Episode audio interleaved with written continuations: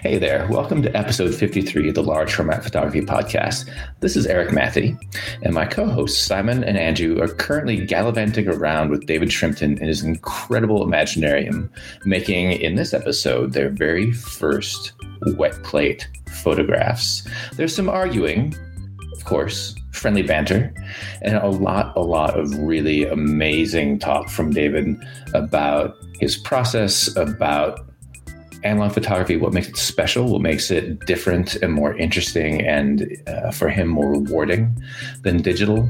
You know, the the value of noise and the value of the things you can't expect and the things you can't predict. So, without any further ado, we meander our way to episode 53 on tour with David Shrimpton, part two, also known as the live plate episode enjoy, and we'll see you at the end. Right, now we're back in Dave's studio, and something you know momentous is about about to happen. I'm actually going to take my first large format photograph of the year, um, and it's now June, and I'm also going to take it on my Chroma Carbon Adventurer camera, which is which is also going to be the first time I've taken a photograph with this camera, um, and what we're going to do, we're going, we've spent some time setting up the lighting and deciding what we're going to do, and it's going to be Andrew and Dave next to the mannequin that we were discussing earlier. Um, I'm using my my newly serviced uh, by Bill Orford uh, Kodak Ektar 152mm f4.5, which Dave dropped earlier, um, and uh, um, and um, I'm going to use some Adox CHS uh, two one hundred film. Um, and as we're talking, Andrew's here. He's actually videoing me as I'm recording the podcast, and he's live streaming to our Facebook group. No so, one's watching that. You what? Sorry, Andrew. Nobody's watching. No. Yeah. So yeah. Um, there might be one person. Now then, the the shot I wanted to take, I like to take shots wide open whenever possible. Um, but something that, that I noticed when I was trying to set the focus up for this shot by putting Andrew in, in on the same plane of focus as the, as the mannequins and the and, and the rat skulls, um, I couldn't. Well, there's rat two skulls. things. It was very very difficult to actually get the rat skulls and Andrew's eyes in focus at the same time because the actual depth of field was very very small. But a second thing I noticed as well is the lens is actually, as soon as you're moving away from the centre, the lens gets quite soft. And so even though the mannequin is in the centre of this image and the, cent- and the image is uh, orientated in portrait fashion, um, Andrew would have been on the third and he would have been much softer even if he was in true focus with uh, with the rest. So um, it's got a crap lens. yeah. it's got yeah. worse since you dropped it. It's broken lens. Yeah. yeah, it's a seventy-year-old lens. So I mean, what what, what can you say? Um, but the the learning from this for me is it, it, it sort of explains why when you see you know uh, narrow short depth of field shots, uh, a portraiture is usually just one person in the image because it's a lot easier to get one set of eyes in focus than it is to get, in this case, two sets of eyes and a, and a mannequin with, with skulls. So this is a real technical challenge for you, isn't it? It's a true technical Do you think challenge. You'll be up to it. Well, I've I've come up with a, a radical plan, and I'm going to stop, stop the aperture. The yeah, stop the aperture down. So uh, we've all got to stand still for six minutes. Well, yeah, we've we've we've got and we've got a debate on exposures as well at the moment. Yeah, we, we have a, a debate on exposures. Uh, we've got a huge amount of light going on in here, mm. and, um, and my shutter speeds uh, go from on the on the fast range at least twenty uh, fifth of a second, then on to fiftieth, and we think we're going to go with twenty five. Although we were going with twenty five earlier, and then Dave added a load more light, and we're still on twenty five. Or yeah, I, I mean, I'm saying I'm saying a fifth of a second. A fifth of a second. That's what I'm saying. Oh my but, word! But you know, Andrew's. I'll bow to Andrew's superior light meter. well, I don't know. Well, I'll tell you what we should do. We can do two sheets of film. Oh my word! So we do one with Andrew's setting, ah, and one right, with yeah. my setting. Yeah, yeah. And then when you develop them, we'll have a yeah. rough idea whose was well, right. You'll have more. Yeah. You'll have more light in yours, so yours might be better. Well, no, it, either mine might be megally overexposed, mightn't it? If I've got it totally wrong. Between, I'm still at between the fifteenth and the thirtieth. Yeah. At f8. Okay. I'm still at a fifth. Uh, still fifth. But on. I get less if you're doing just instant. Oh, I'm going to turn this thing off. Look, that's a real rubbish live recording. Sorry, chaps. I'm doing instant reading. You're doing reflected, so that depending on what you're bouncing the light off, it's going to be really different. Well, I'm bouncing the lights off the feathers, and yeah. Well, now when I do that, I get um, an eighth of a second at f8. there you go. That's exactly what I've got. Yeah, but that's quite. A, that's But if that's- I'm if I'm coming off of the body here, yeah. that's a fifth of a second. Well, you know, you're So if I was shooting that on my one of my big cameras, I'd actually slow it down even more because I know how slow my yeah, cameras well, are. you know things, don't you? Not really. Yeah. Well, see, if I'm using my hand, which is How slow can you go with your lens? Um, obvious. Now I've managed to get the uh, cable release in by Yep. ch- turning something around. Yes. I've, I, I do have access to a tenth of or a fifth of a second. Okay. Well, I would recommend we need to be down that end of the scale personally. Yeah. Um, but I, I must admit, seeing that we're in Dave's studio and, And he. Dave's, Dave's lighting, Yeah, um, it might be an idea to listen to Dave. absolutely. Yeah. well, I, that's why I would recommend both. Yeah. Because it's two sheets of films, you might as well shoot two, that's, it, that, that's very true. But I've and you're only got- here once, so you might as well I know. That's, shoot both. yeah. And I've only got one shoot of film in my camera. Well, we can always load more film. we can, we can. And uh, I think on that case, we're gonna, we're gonna. Unless you want to, you two want to just have a quick chat while I load some film up? Well, what I tell you what, something else. No. I tell you something. Uh, I tell you something else we could do Mm-hmm. is I've got already preloaded a sheet of uh, five before 400 ASA. Mm-hmm. So Oh, you there you could put one of those in as well. That'll give you a bit Yeah. more light. So, in other words, and I'll develop that later. so you'll have a uh, you'll have one done on Fomapan, developed Okay. in HC110, and then your one. So, Yeah. so yeah, there you go. So I think we've got it sussed. Question is, is this going to be Andrew's way then, and the other one going to be your way, Dave? You, I would suggest. Uh, I'm not really sure what my exposure is. Really. 15 to F8, I think, was what I was what I'd settle on. This is this is very difficult from a, a recording point of view because Andrew's gone in one direction and Dave's gone in the other. And Okay, Uh, Dave, but- Dave has now returned, and he has a Fidelity 5.4 holder with two sheets of 400 ASA Fomapan in. So I'm recommending we do one with your camera, with sorry your camera with your film, and then one with this one. yeah, And if we're doing this one, I would recommend. I don't really know the speed of your lens, but as a ballpark reading, I would say we're about 25th of a second at f8 with that there.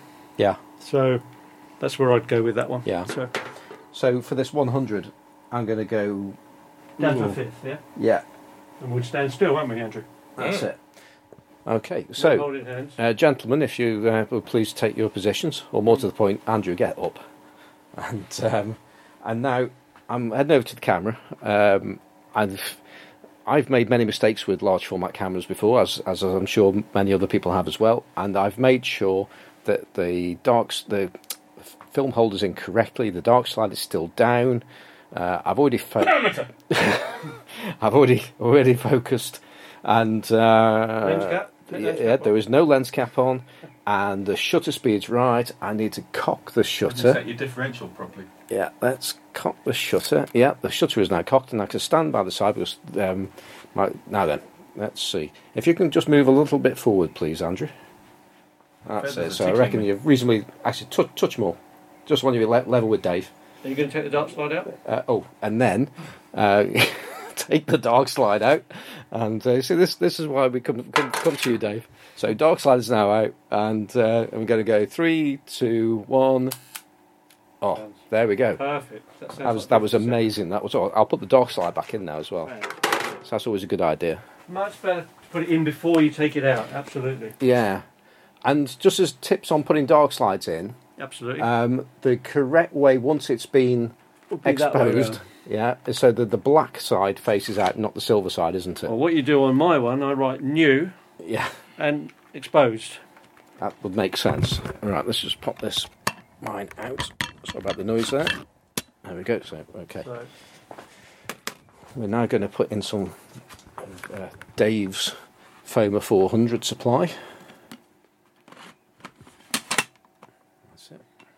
I'll let you Yeah. cock your lens or whatever. I think that's right. So, yeah, got the lens. So I would suggest using my very expensive £500 light meter. Actually, that's going to put it light because I just use my iPhone. I would suggest for about 25th of a second. 25th of a second, something like that. Okay, so turning that round to 25th. Okay, Lens that, is shut, isn't it? that is Yep. there. Yeah, uh, yes, it is shut. Yep. Now we can assume the position. Assume the position. It's- Andrew's put, Andrew's giving us a, no, no, we can we can have the pose, Andrew. Yeah, look, that's it. Look intelligent. That's it. So three, two, one, done. Cool. It's in. Right, and put the black side out of the dark side in, Looking intelligent. Job and, done. and we're sorted. So uh, there you go, award-winning photograph, well, two even. Ah, two. Uh, yes, yes. job done. interesting. Well, nice to two different films and two different lots of chemistry as well. Okay, that's my image done, and now we're back in the dark room, and this is where it's going to get very serious now uh, because Dave's about to start preparing a, a wet plate. Um, we're actually going to attempt to do two wet plates today. One, Andrew's going to have a go at one with his camera, and uh, Dave is also going to well, he's going to take a photograph of the two of us for our new uh, banner photo. Or when I say two of us, uh, we we also have an Erik substitute uh, to be in the photo, um, and uh, who knows, with some magic, um, Erik's face might appear. Uh, better, uh, a better looking body as well, I yeah. have to say. like, Not that I've seen Erik's body. Ripped. Ripped. Yeah. Yeah. So so what, what what's happening then, Dave? So we're going to do these. Um, we're going to do these as, as tin types. So we're going to produce them on metal, uh, seven by five. So we're going to do a nice seven by five tin type. We're going to shoot landscape. I normally shoot portrait. So what we've got here is we've got a nice clean tin type waiting to be used. I need to peel the surface off. We've got a bath of silver nitrate at 9% solution. Very dangerous, don't get it in your eyes, you'll go blind. Um, silver nitrate sat in there. My collodion mix is in here, waiting to be poured onto the plate. And once that's gelled over, plate, uh, the plate will then go into the silver bath for three minutes. At that point, it will get excited and will create silver halides, and we'll be ready to do the uh, exposure. I was going to say be, be, before that, earlier on when we, we were just uh, having a chat in here, you, Mhm. you you showed us like some of the materials that you've got, and you've got your, your silver nitrate down there. Yeah. And one of the things that you said was uh, that had been in the bottle for a couple of days, and then you've been sunning it. Yeah, I mean, the thing, a, a silver nitrate bath is one of the easiest solutions to make up. It's it's um, you've got silver nitrate crystals, and you've got distilled water, and you check it with a hydrometer until you get nine percent solution. So, uh, whichever way you need to go, you either add more uh, distilled water or more silver crystals. Um, once you've got 9%, the thing is live, so that you then got a live bath. If you look in the bottom of this one, you can see it's got some scum. It's got some black scum in the bottom there. You can see it all floating around in the bottom there. Yeah, very very fine. Okay, very fine. What that's what that is is every time I put a plate into this bath, I take the crap from my collodion, and it will fall off and it will go into the bath, and it sits in the bath and it starts to contaminate the bath. Also in in the collodion, you've got a lot of ether, and the the bath, the silver nitrate bath, will start to smell of ether, and it will lose its nine percent solution, and it will have contaminants in it. So what you do is you pour the bath out, you put it back into a container, and you let the air get to it, which lets all the fumes come out of it, and you let the sun expose all the organic matter that's floating around, and the organic matter will then sink to the bottom as little tiny black photographs. Sort of, they'll sit in the bottom there. Because exposing the silver nitrate solution won't, because it's only light sensitive when it's, like when I'm making salt prints, it's Mhm. the combination of the silver nitrate and the salt. Exactly. That's when it becomes light sensitive, but up until that point, you're. At this point, light is its friend. Yes. It, it wants its, it wants light to expose it and to to get rid of all the contaminants, make them Yeah. sink to the bottom. So that now, I'm doing a workshop in a week or so's time. That's sitting there, and I shall now filter that three or four times to get rid of those contaminants, and then it'll be a nice fresh bath ready to go into here. So it'll be with a fresh bath. This bath is slightly old. This is about a two or three week old bath, which is fine. That's okay. Um, so I haven't checked the um, specific gravity of that today, but I'm, I was shooting with it this week. So it's Is it not enough just to do the 9% by. I mean, when I've made up solutions, 12% for salt printing, a bit Yep. stronger. I just do it by weight, you know. But Could do, could do, but I mean, when I've got a hydrometer in it, I can measure it so accurately. Yeah, That, um, yeah. I mean, the other thing is you need to get the pH value right. That do you? it's something that I don't worry about that much. I think sometimes you can damage a bath more by trying to get your pH value balanced How do you alter that then? with various additives, etc., etc., Yes. which I just don't do. Yeah. And as I say, I, there may be some purists out there say, "Well, you're doing it the wrong way." I do Wow. it for my results. Yeah, the results it's, it's, speak for themselves, it's, it's my results. So if it's good enough for me, then I'm happy with Mm-hmm. it. Um, so what I'm going to do is turn the light out because I'm going to coat the plate up, and then I'm going to once it's scummed over, it will go into the silver bath. When it goes into the silver bath, it needs to be in darkness. So I'm just going to step out and turn that light out, just so we can go into darkness when we. It's the bit where Shane Balkowitsch runs out dramatically and shouts, Live plate! Live plate! Live plate! I do that, but not quite so dramatically. Yeah. Okay, so my little technique is that I use um, a cheap sucker from Tesco's on the back of the plate. I'm always one for a cheap sucker. Yep, uh, story of my life. Um, so these come with a film on them, which I'm removing. That gives me a nice clean surface to work on. I should have a puffer now to puff it off, but I haven't. This is a slightly old um, collodion. I tend to put my bottle, my chemicals in brown bottles, and I use wine stoppers on the top, and they suck the air out Yeah. because obviously air's the enemy. So um, Is this the point where you're normally wearing respirators and Yeah, some people do. I don't. Good. Um, you tend to re- wear certainly wear a respirator if you're um, mixing chemicals up. right? Okay, because of the dust uh, or whatever. 'cause of all the particles. See, that's clever because you're running the solution round and it's surface tension is keeping it on the on the plate, Yeah. isn't it? And then I bring it right. and then to you're the going to run it, uh, and most of it goes back in the bottle, but not all Yeah, of it. not all of it. There you go. Okay, well that looks So then that gets. that looked easy. Yeah, I could do that. And depending on the how old the collodion is, if it's thick or thin, Ooh. you will get tiny little bands of. That's the ether, is it? Yeah, that's the ether. Mm. It's Um, definitely Quite, medi- yes, it could it's become definitely addictive, couldn't yeah, it? it's medicinal, definitely. yeah. That's, that needs a little bit of this. Oh yeah. Like that.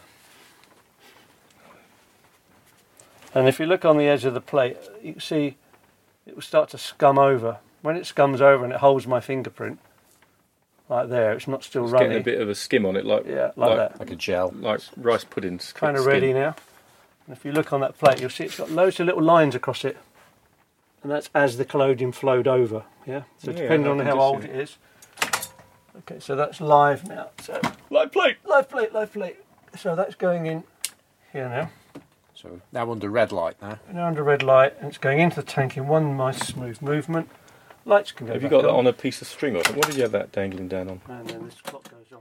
You got Um, it's got a large perspex holder that comes down here, opens up, and has a lip on it. Okay, so then you just pull and it I up. pull it up and I put it on the lip and I insert it straight in. Okay. My bath is not full at the moment, some of it's evaporated away. So if I do a 10 8 plate, I will have a half inch or an inch, nothing there. Didn't matter the other day because I was doing, I wanted to put them in frames and I knew that the frame wouldn't have on that part on it. Dave, what do you do to make up your collodion? I buy it. You pre-made, buy it made, pre- pre-made. Yeah. Do you buy that from Wet Plate Supplies again or somewhere else? Uh, I do buy some from Wet Plate Supplies. I also buy some from uh, another gentleman as well who makes me up a special concoction. Special um, brew. a special brew. Uh, it's called Old Dead Bride. Because you got old workhorse, old dead bride, you've got all different types of collodion. And Hmm. different collodions will give you very different um, effects. So Um, what's the one that Wet Plate makes then? Is that Old Dead Horse uh, he does. Um, this is this one here. Got a proper apron, look. Proper Wet Plate apron. These are all from Kevin. Old Dead Dog he makes, if I know This Kevin. is premixed collodion, old workhorse. Okay. So um, Does that keep that needs to be kept in the fridge then? it does need to be kept in the fridge, and it doesn't have a terribly good shelf life. Any of them. Um, so you really Do you need to protect, keep, sorry, do you need to keep it protected from air as well, or does it I do, I do, and that's why I suck out all the air from my bottles. Yeah, I do that with mine. Just normal film chemicals. Use brown brown Winchesters and those wine stoppers. I've got Yeah. tons of them. Um, so I'm finding that does um. Yeah, sort of stop ex- them expend the life a bit. This is so. This is developer. Um, that should be like a standard late in the afternoon wee colour, and the darker it gets, the more. Um, That's like an old an old- dehydrated that's man. an- that's an early morning wee sort of mix. Well, that means you're not drinking enough in the night time. Exactly, That's all it's I'd say. slightly going off. So obviously, silver nitrate is extremely um, damaging for cameras. Uh, it will I uh, get rot it- them. I get it on my fingers. Um, Uh, anything touches goes black, so my fingers often end up black. But I'll be wearing gloves today, um, so that's got silver nitrate on it. Um, there are health and safety issues you do need to think about. Silver nitrate is very dangerous. If you've got it in your eyes, it will blind you. So you do need to take this seriously with glasses, health and safety glasses. Um, Yeah, and just treat everything with respect and slow down and don't have any hazards in your darkroom for tripping over. What developer is that in there then, Dave? There's uh, just a standard developer that Kevin makes, that positive developer. That it's really, I think you could use Moss Killer, to be honest. I'm not sure. I'm going to start making my own up. I'm Really? just about, yeah. Um, I so, thought you were going to say like Ilford multigrade or something. no, no, no, no. And, what, and what's and what's in the shot glass then? Is that is that for So when that's you need my some- developer. Yeah. That's for when it all goes wrong. So, the, so the developing process is very fast. It's 15 seconds. Okay, um, that's all we're going to take to develop the plate. Um, and then when we fix it, then the image will reveal itself.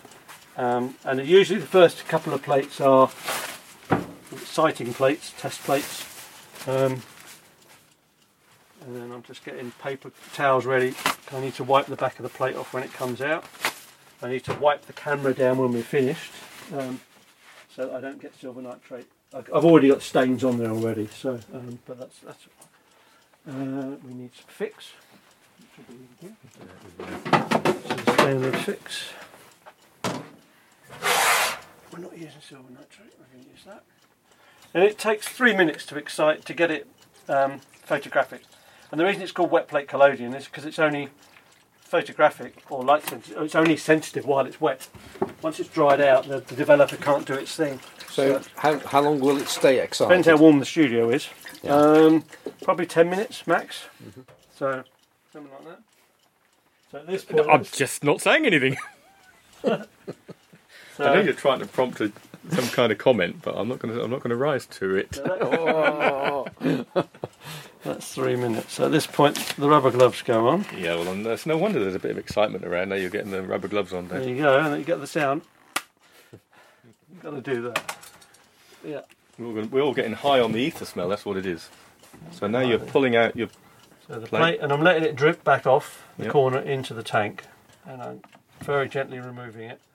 Let the plunger go back in again. Shake off the excess. Put it on its corner, facing down, and just using a small piece of paper, just wipe the excess off the back of the plate. Um, like so. Um, obviously, the, the whole th- process is very sensitive to cleanliness. This light's gone out. Uh, There we go. Good job. We got a right a red light on the Yevgeni, isn't it? So Yeah. it's going face down. So the s- emulsion side is facing down. Yep. Wipe the back off again. And I'm going to add a sheet of glass onto the back. So you're putting this in your big bomb My back, big bomb but- holder. which is reduced down to five by seven for, Five by seven. for glass sheets. And it's got the glass plate in the back to Yeah, even the pressure as it goes in. Absolutely. And we have a live plate. Live plate. Live plate. We have a live plate. Um, so I'm going to remove my gloves at this point um, so that I don't end up transferring silver nitrate all over the thing, which it's already got. I mean, if you do wet plate, you're going to end up with black marks. Yes, it's not. No matter how I Whatever found, no do. matter how careful you are with silver nitrate, it just gets everywhere. It will get everywhere, yeah. So, so that is a live plate. Live plate, live Nice. plate, Uh, which is rather exciting. I always like it when I've got a plate which is ready live to plate. go. Coming out. Yeah. I tend not to say that, but um, you're welcome to say that if you want to. Yeah, we- We, we, we saw it on the telly, Oh, so okay, uh, there you go. I tend to say, I'm ready, are you okay now? I'm off thinking about leaving this gear on with it. You could do, yeah. yeah. Yeah, Why it's all part of the because Then we can have the little moment when you're blinded. Um, okay. So we're using a lot of light in here today, and I will give you a countdown to the exposure. Um, Should I put my hand around Erik's breast? Ken, if you really want to. Oh, it's better if it's visual, so isn't this it? this first first exposure will be a complete test uh, as to where we're going. So I, I've got a feeling we need to do two exposures. um, but um, Because we're talking about one ISO, are we? We're talking, yeah, the ISO rating is very slow. It's about one. Um, so normally you would use daylight, and daylight is fantastic because it's got lots of UV in it. Um, but we are not in that. We're we're outdoors today. Oh, we're in in the studio today. So um, put your camera in front of it there. It'll be slightly out of focus. Now I'm shooting with an 1894 uh, Dallmeyer 3B lens, which is an absolute beautiful portrait lens. But of course, my depth of field is going to be tiny. Yeah. So um, if we put that in the front, I'll get you guys in focus, but that will be out. Yeah. I certainly think you should have the microphone or somewhere around in the middle here. Sort of, yeah, exactly. Showing Boris. On. No, I'm going to get rid of this camera. Sure. Yeah. Okay. Where were you thinking of putting it? I was thinking of you just having it sort of smack in the middle, uh, sort of you standing here and the camera there. oh, no, we we don't want too many things in front of Erik. That's we? all right. Fair enough. We want- That, that's cool. Right. So I'm going to give you, uh, first of all, gentlemen, close your eyes. That's what's going to hit you. all right? word. Okay. You could hear how bright that was then, couldn't you, really? I'm just turning it up a bit. I'll just rest my hand on Erik's bum. Okay. So I'm going to focus. Once I've focused, obviously I need you to stay still. Right. It's exciting, isn't it? It is. Okay, here we go. Let's have a look. Composition wise, kind of in the middle there. That's that was it. She looks particularly fine, I think. Mm. Yevgeni's having the time of his life. Right, okay. So I need you both on the same level, obviously, the two of you. Wherever you are, make sure you're both on the same plane. And that was the tricky thing when I was trying to set up earlier, t- hence Well, stopping down. bearing in mind, I'm shooting at 2.8 as well. Yeah. Mm. You're showing us how it's really done now, No, aren't no, you? I'm just showing you how much I struggle with. I cheated.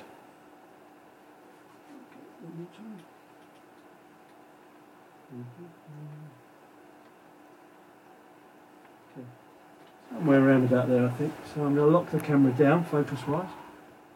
Which is about there. Okay. Don't move. Right, don't move. Back's coming out. Stay where you are. Don't move. Simon. I'm so tempted to move. Stay where you are.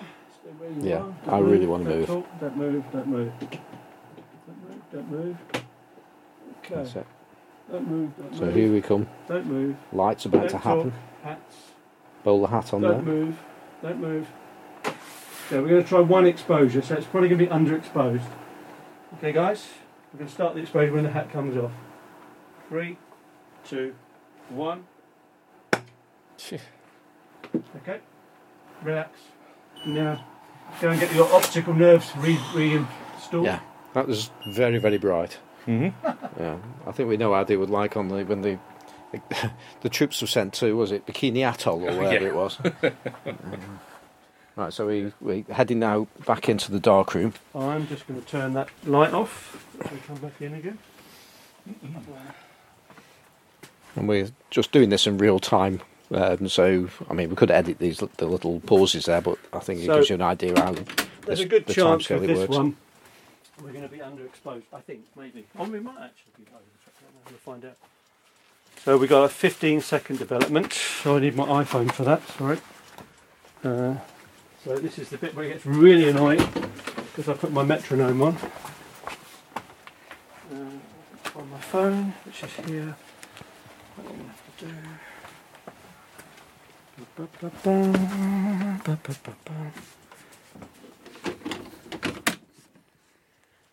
One model that I photographed with, and she's quite heavy-handed. Every time she shuts that door, wet plates fall off the wall. Um,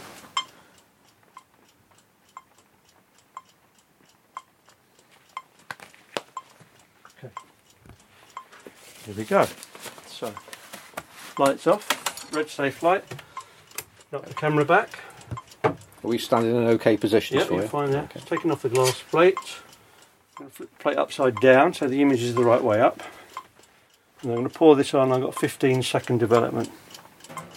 One, two, three, four, five, six, seven, eight, nine, ten, eleven, twelve, thirteen, fourteen, fifteen. You were almost starting to run the water over that before you got to the 15, Yep, weren't you? Just because it's still going to be active, isn't it? Well, what I try and do is I run water specifically where I want to slow it down. Okay, yeah. so if I've got a bright sense, spot, I'll start washing that while I let the shadow in come up somewhere else. Yeah. yeah, so that's a bit like two bath development. You can do water bath development with conventional prints, you know? Yeah. Take, take the print out of the developer and stick it in a water bath, Yep, and that slows down the area which is heavily exposed. exactly. Um, And you can actually, the underexposed bit, with a finger, you can rub on the uh, Yeah. on the paper. which is what I used to do in, in the old dark rooms. So that Increase the development. Oh, well, there we go. so there's our image. Does that And Look now, alright. I mean, it doesn't, well, we'll look, find it out doesn't now. look particularly underexposed. so now we turn the safe light off. So we go into white light. This is the magic bit you see on And this YouTube is- now, isn't it? Now we now put it into the fix. So now the image will reveal itself and it will swap from negative to positive. Um, and this is when we find out our depth of field, um, our light, our exposure, and everything else. Wow. And as a first plate, I don't think I've ever looked so good in a photograph. I think you both. I think you both look amazing. Actually, you look a bit like me. Uh, no, sorry, you don't. So that's when I was younger. When I was younger, that's not a bad starter for ten, actually, is it? They, of course, we, we look like- reversed. We don't. You look. We, we can recognise ourselves. and I look like but I'm we from, don't look right. I look like hell. from Bombay as well. And the, and the thing, the, the Oh, thing jolly is, heck! Look at me there. the thing is, is the fact that also um, most people like their wet plate image because it's what they see in the mirror. Yeah. It's the image you see in the mirror, whereas normally you see the other way round. So you're seeing what you can see when you look I back love it. into a mirror. It's fantastic. It really is brilliant. Um, so there you go. So that's 1851 process. So we're using an 1894 lens. I'm going to go get my iPhone. Take a picture. Um, so considering we haven't metered that, we haven't done anything. Yeah. We've set it up. The lights are kind of roughly where I thought they might be. I threw a light behind you just to lift the subject away from the background. Um, I think obviously I, what I need to do with both of those is move the lights more out to you guys rather than Sophie in the middle there. But I think she looks magnificent. She looks absolutely amazing. Um, so if I lift that out and show I'm it actually to you, doing a live video thing now. Oh, I will be in a minute. there you go. That's absolutely fantastic. Hang on a minute. It's not streaming. Why isn't it streaming? There we go. So those that are live, we've just done our first wet plate portrait with me, Simon. Well, we didn't do it. Dave did everything. we we stood and posed for it. Yeah. There's two handsome devils and Erik. And the reason, obviously, is because you recognise yourselves. This is what you see in the mirror. That is me That turn the is back on. just brilliant, isn't it? It is. So it's at that point. It's usually at this point you either completely get wet plate collodion and love it, and you want to do it, or you just you're a bit cold to it and think, well, it's a bit of a faff. What are you doing that for? Yeah, I want to do it if I've got a studio like Um, yours where you can just go and do it Yeah. and then come in here.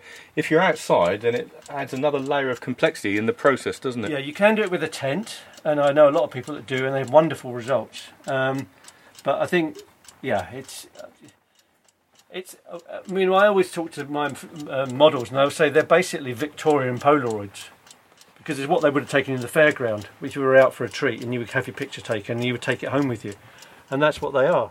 Um, and the fact that it's that 1894 lens, and the way it's capturing you in 2021, and we're using the same process. Um, now that's when we varnish that, it will come back to a look like that. Because when it dries, it will dry a lot lighter.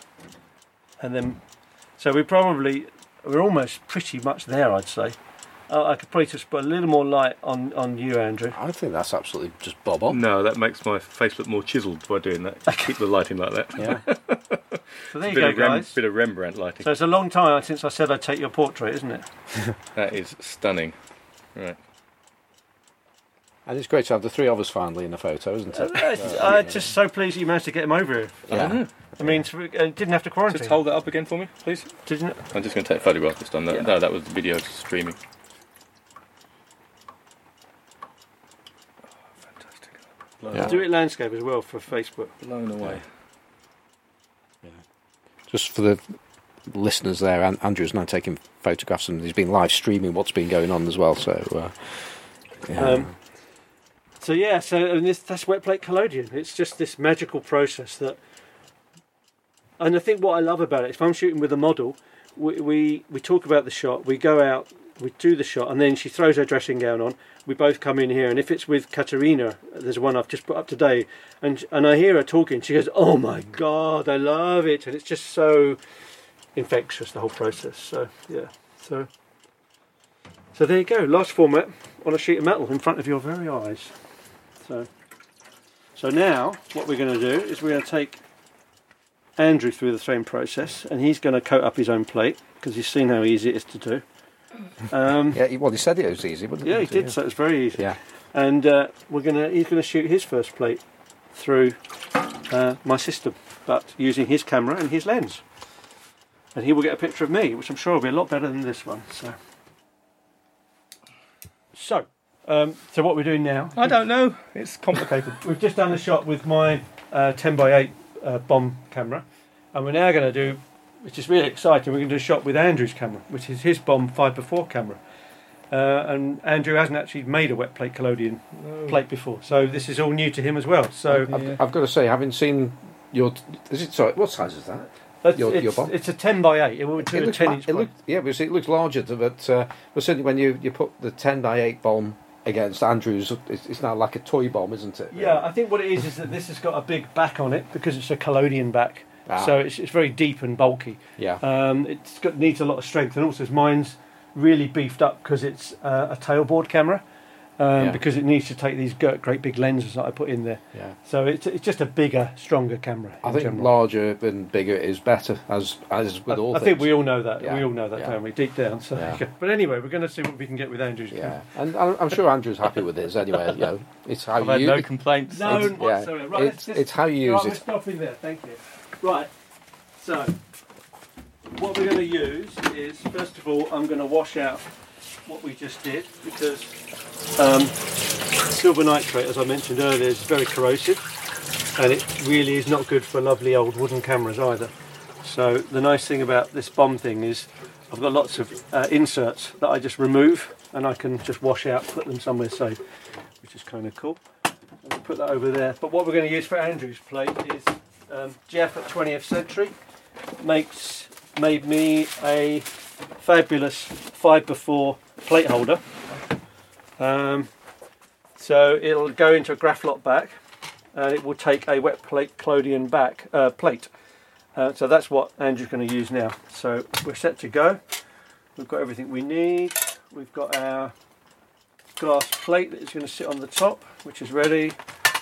Uh, we've got our gloves there. So Andrew, you're going to do your first plate. So I'm going to take this one out of the fix because that's finished with. um, the saddest thing is is when you've done a really beautiful plate and then something falls off the top shelf straight onto it. I've done that so many times. So I try and make sure that I haven't got too many things that can ruin the plate later on. So Andrew, so you need first of all you're going to be doing five before. So that's what you're going to be shooting with. So what you need to do is attach the sucker to the back, just by pushing it down basically. There you go. That's easy, wasn't it? That's It was, easy. and it was all easy if I remember. And, and we're going to do um, we're going to do this without gloves on because this part is, is not too Because gloves are for sissies, tough. Apparently. So that's Dave said. that's our collodion. Right. Uh, now you need to remove the top surface. Um, and at that point, you'll expose the the clean plate. And at that point, we don't want to waft it around and get any air and dust onto the plate. Um, because we're using a tin type, we don't have to try and make sure the collodion sticks to the edge. If we're using glass, we have to make sure the collodion doesn't fall off the edge, which is why we add a mixture of um, 50% egg white and water, and we put a bead around the edge. And go in the bin down here. Okay. So the art is to keep it as flat as you possibly can, And how much am I looking to pour on? and you're looking to pour in the middle of that about mm, about uh, about that much, about what's that, 60 mil circle. And the idea is just to keep it in the middle. Don't let it rock at all. Just keep Oh, it exactly in the pressure's middle. enormous. yeah, Yeah. And, it, and it doesn't need to go over the edges because it just like holds in place, doesn't it? Yeah. And you Yeah. keep going, keep going. More, more, more, more, more, more, more, more, more, more, more, more, more, more, more, more. There you go. There you go. Put the bottle down. Now very gently take it from one corner.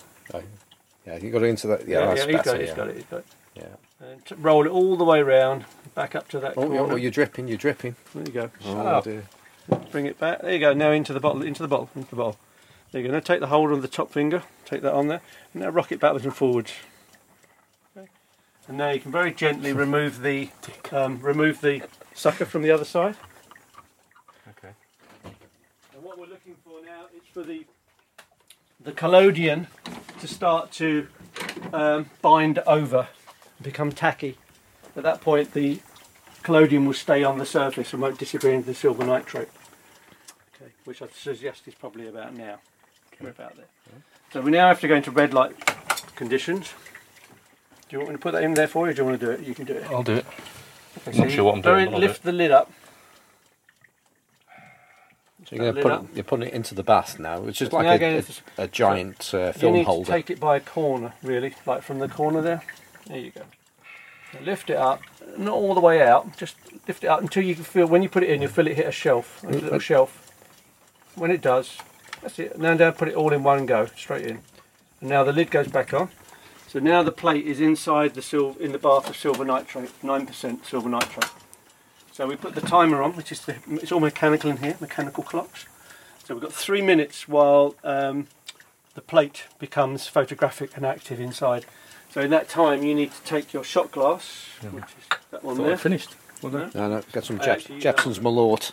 Use that one there. Um, Some of this isn't developer. This is Dave's early morning wee. this is, it is actually my wee, but I didn't want to tell you. I thought you wouldn't. Yeah, How much am I putting in here? I'd say you're putting about an inch, maybe a bit more in there. Keep going, keep going. Yeah, about there. That'll do. No jokes.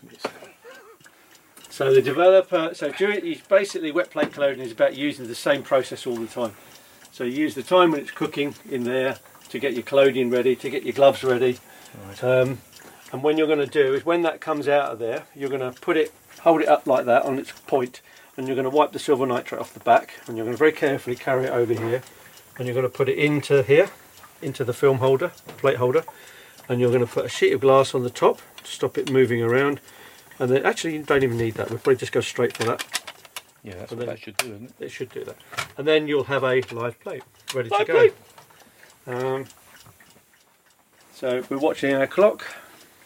Um, and our print, or sorry, when I've done a plate, it tends to wash for about an hour um, under running water. Obviously, the heavy metals drop out at the bottom, as most processes.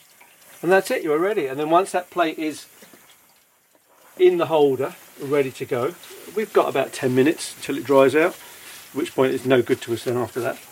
Uh, so then Andrew can take the shot, focus, take the shot, come back in, remove it from the holder, turn it upside down, develop it for 15 seconds, wash it off, stick it in the fix, and then the image will reveal itself um, to whatever we've got. And that's the end of the process, apart from um, putting the varnish on at the end, which makes it um, archival for 100 years or more.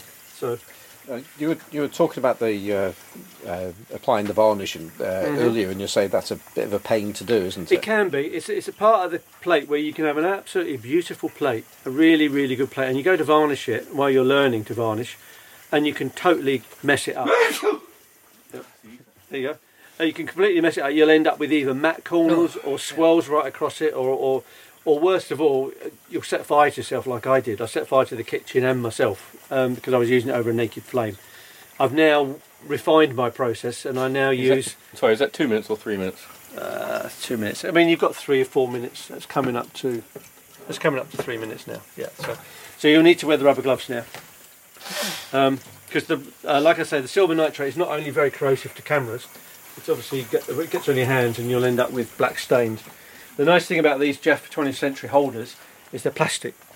Um, so it contains all the silver nitrate if there is any drips inside here and not in the lovely bomb camera. Um, and we can take the whole thing apart at the end and wash it under running water. So you're about done there. So we go back into red safe light. And now Andrew's just going to lift the lid up and take out the plate and then just let it go sideways for a little while just so it drips off. There you go. Don't take it right out though. There you go. There, just pull the plate off from one corner.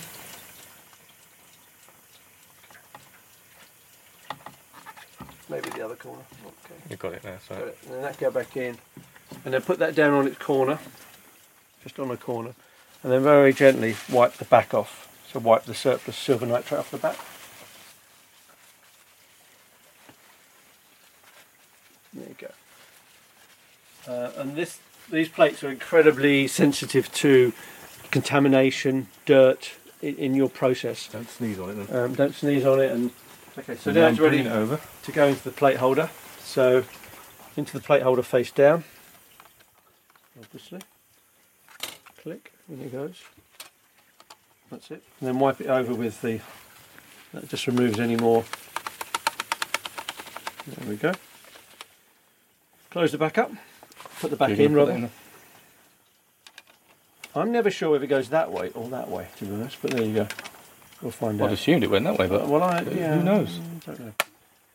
and it's got a magnet that holds it in place. So there you go. And my one's got my name on it, so you can't steal that one. there you go. So we're now r- safe to come out of red safe light, so we can go into the lights can go back on again. That one there. Yep. Uh, most important thing is trip hazards in here. Watch out where you're going. Straight through. Live plate. Live plate. Live plate. So you're going to have to think about your lens being. Well, I'll go and sit down and shut up now. So Yeah, the exposure because this is three point five, isn't it? roughly? okay, so you're about the same as I am. So are you going to? You've got a choice. You can either just put your hand over the end. Oh yeah. Yeah. Don't move your camera, and then all you've got to do is push, or you can do it. Push Mm-hmm. this button or that button there. Watch your eyes. That will fire it off. So it's that button there will fire it. Yeah. So, but I can take my hand away. You can And just, then if you press- like, if you say, okay, I mean, Or we've got some- a few seconds, so you sort Yeah. of go, right, ready to go. You take your hand off, Because and it's starting to expose them with Yeah, but ambient it's- light. uh, yeah, but it's not much, is it? Not much that at point? all. Um, so I'll put on the focusing lights, which is those there. Yeah. Okay, go on then. Go and s- adopt the position, David.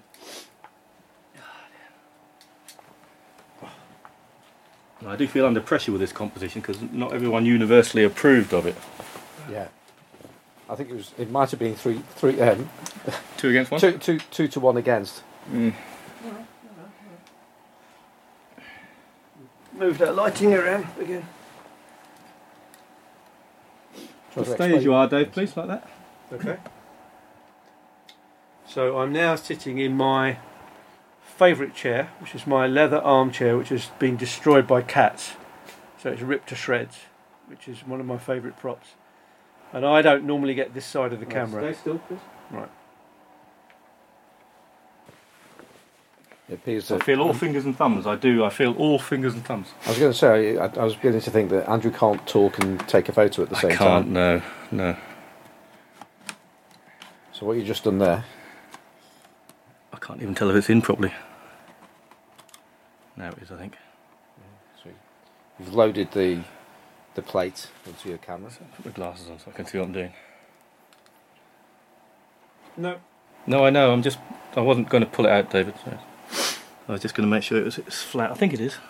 Yeah, but we, we don't have a shutter on the lens, so we're just going to make I'm sure. going to put my hand uh, over it, aren't I? Pretty yeah. much.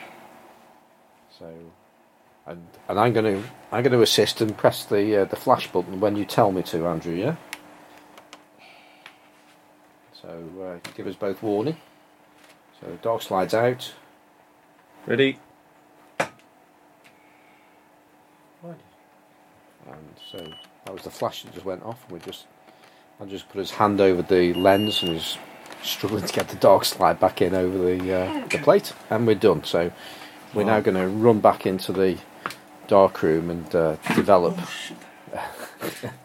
Andrew's just hit his head on a lamp, um, and we're going to develop this this uh, wet plate. Well, that's exciting, isn't it? Right. You're feeling excited. Oh, we're all very excited. I've forgotten what I was supposed to be doing now. Don't want to. You didn't have your gloves. Did you have your gloves on for this station? You didn't, did you? Yeah. Did you? With your gloves on. No, unless you want black fingers, it's up to you. Okay. Um, right, I'm going to put the timer on. I've got to do something with the developer. Um, are we under? What are we under with this? Red lights. Yeah. Red, red light, yeah. Once we take, once we open it, yeah. Yep. Shall I switch to the honest? And it's 15 seconds, isn't it? Yeah, I'll tell you when. So let's first of all, let me just get the water running for you. Turn that one off. I normally stand here if that's all right. Yeah, yeah. Um, because then I can wash off for you if you want. I'll do the washing if you want. Then flip it into your hand. Okay. So your my head will be at that end and we'll be at that end. That's fine. So that goes on, and remember to get it on in one, one, one go. And then it's the movement is gently. Just gently make sure you're covering it all in one go. Yeah. Just keep rocking it. You're pouring the developer on there. Keep rocking it around, keep rocking it around. Two, four, five, six, seven, eight, nine, ten, eleven, twelve, thirteen, fourteen. Okay, so I think it's slightly overexposed. So we've got we got to about 14 seconds, and now I'm washing it off. So we're now washing the developer off, which is stopping it um, developing the process anymore. Um, so we might have, I might have quite a white face in this one, but it's just fine. Let's have a look. So, and if I just take it underneath, so the corners are washed as well. So sometimes when you're when you're doing it, if you hold the plate underneath like that, and then you've not got fingers on the plate, do you know what I mean? So if, hold, if you hold it flat like that when you're developing, Right. and then you won't end up with those corner marks. So, Right. yeah. Yeah. yeah. That's there you go. part of the character. Of course it is. There Can you I take my you- gloves off now? You can do. Do you want to describe what's happening there, Andrew? Well, it's it's got turned a weird shade of blue. So it's now going to flip from um, Oh, negative to positive. There positive. you go. It's like So we think this might be overexposed, but we're not really sure. So this composition is um, Dave's head is just off centre, but I deliberately wanted his body to be at the bottom of the frame, and Simon was adamant that it was, the composition was wrong. But I love the the way I've not covered the plate properly, coated the plate, because there's all sorts of weird effects going on there. Which is exactly why we do wet plate. I love it. There you go. Yeah. It's, it's, that's That's so cool. That is just brilliant, isn't it? And I, I, I wouldn't want it to be perfect, and it's certainly not, is the, it? the- But but uh, the, the worst thing you can get is a perfectly clean plate. I hate that. I love then. it. That's good. I love it when it's got edges. should we try? Have I got time to try one with you close up, or we run course out we of time? have. No, of course we have. Of course we have. Wow. Do you want to pick it out and show it to the camera? Yeah. That's not bad for your first plate. Look at that. I've even got the focus pretty well on, I think. That's pretty cool. That's with an enlarger lens that costs 25 quid. Project, projection Pro- lens. sorry, projection lens that costs 25 Who's quid. that old man? Okay, that's very Do you, cool. do you find yourself looking in the mirror thinking, who's that old git in the in the in the picture? I do, and I love it. I love it. Yeah, now. but you've got a face that suits getting older It's lifted. with that lovely beard and, and moustache. Yeah, well, well done. That's your first plate. So So, do you think that? I mean, exposure-wise, is that okay? You've not really got a white face, have you? Uh, no, I, I would probably change my lights around. I've probably got too much light hitting the background. okay. I could probably have it darker at the back, Yeah. so I stand out a little bit more. Okay. I probably just hit it with too much light, right. and maybe I need to direct the lights down a little bit more. Do you know what I mean? It's- But it's not bad as a first Yeah, exposure. no, it's it pretty certainly good. Isn't. No. Right. Cool. So, can we do that? Do can I just do one close up to you then? Yeah, yeah, absolutely. I'll turn the lights off. Um, just coat another plate up. But I do. Need, can I just go and do the rough composition on your face first? Yeah, of course you can. Yeah. Just looking at the, the, the one we took earlier now, to me, the, it, it seems to be going darker to me. Mhm. Is, is, is, is, that, Um, is that happened, or if is it just. getting darker? I think it's just it's in a darker place. I think it's uh, maybe it is getting darker. Yeah, maybe it is, Is getting darker. No, it isn't normal. That's interesting. That is interesting. We might need to do that one again. Because we videoed it, didn't we? Interesting. Maybe I've got a chemical imbalance at the moment or something. That's interesting. Check the doctor's list. Hmm. I'm very pleased with that, Simon. No, that's excellent. We're going to do another picture, and I moved a lot closer this time. Even though the first composition was very much spot on, my co-conspirator thought I should be closer. So we're going to zo- we've zoomed in on Dave. Well, we've moved the camera forward, and uh, we'll see how the 25 pound projector lens stands up to this one. Um, so I've attached a cheap sucker. I've got a cheap sucker standing next to me, and I've attached one to the back of the plate and I've got to peel off this uh, protective film that keeps the the plate nice and clean. Shit. That was the sound of the cheap sucker coming away from the back yeah, of the, uh, you- you- the aluminium. There's a trouble with cheap suckers, I find. Have you taken the plate off yet? No, I Okay, can't. so you, you okay, so I'm what trying. you can do to get that on tight, just push the whole plate down. oh, right. Just push Oh, it down. There you go. That'd be why. Yep. Now you can pull off the. It's a trick of the trade I've learned.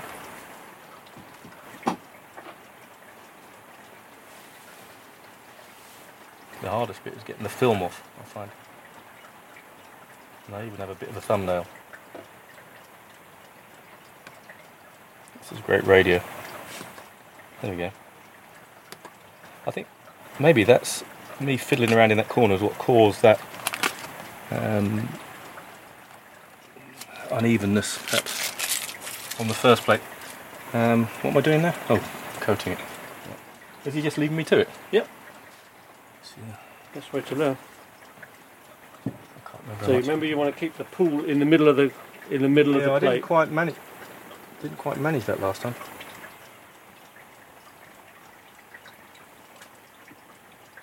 More than that, more than that. There you go. That'll do it.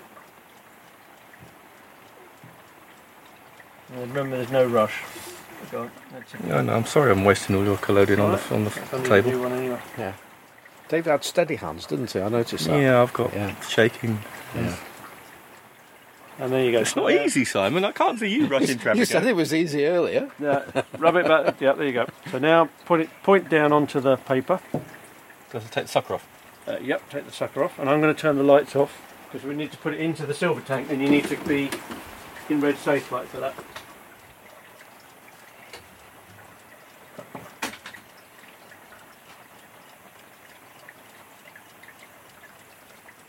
Am I wiping the back of this? I am, aren't I? Did you wipe the back Uh, of this? No, not yet, because you've got to go into the silver nitrate yet. Okay. So you make sure it's scummed over. Mm. That looks like a power cut to me. Oh, Okay. okay. Interesting. That's fun. What do we do now? Uh, we all stand here in the dark. Um, right, let me turn my phone on quickly. I've got, some, I've got some red lights on the recorder, so Yeah. I don't know if that'll. Yeah, uh, Yevgeni's lit up in a red light. uh, then again, we don't need to go. Uh, Well, you can put it in the tank, but whether or not we're going to have any power to do the exposure afterwards, um, well, you have to lift it up and just put it in. They'll have to go in anyway. so you're, you're like lifting up like a, Perspex a thing. carrier thing, and, and it's got a little lip on the bottom, and the plate has gone into the silver bath. The lid's gone down, and we've set three minutes, but we've, got, Yeah. we've lost all power, so Lost the power. we don't know what's going on. So I'm going to go and see if there's a power cut. We're we're now back uh, from our power cut, Yep. um, and uh, the the I've got my marigolds on. yeah, and I'm your gonna- plates had over. Oh, there's another power cut. Right, we've had a few technical problems with uh, electricity supply. Uh, we've just taken a photograph. I say we. Andrew's taken a photograph very very quickly. Under very pressured circumstances, I have to say. And uh, so now we're back in the dark room, and uh, I'm just taking the plate out. I was going to get it. Uh, And then we've got my shot glass. got the Malort. okay, 10 to 15. Credit 1, credit 2, credit 3. So he's pulled the developer over the plate and he's now rocking it around for 15 seconds, or it will be 15 seconds. And then Dave's going to uh, hose it down uh, very, very quickly. Right now, now he's uh, hosing it down, This just stopping the exposure, stopping the development, I should say. And he's uh, directing some of the water specifically onto certain parts of the image just to help to uh, balance the exposure there. Okay. Well, we've got an image. Yeah. Yeah. Considering that it was sitting in the salt bath for Silver bar. silver There bath for um, Get in the fix. quite a while, wasn't it? Yeah, he was. He was. Uh, he was in there for a good while before we were able to take the shot. It should really only be in there for three minutes. It's It- I think we nailed the Make the focus. Look at that. Looks like a chef at the moment. He does. He looks like a Swedish chef. Really?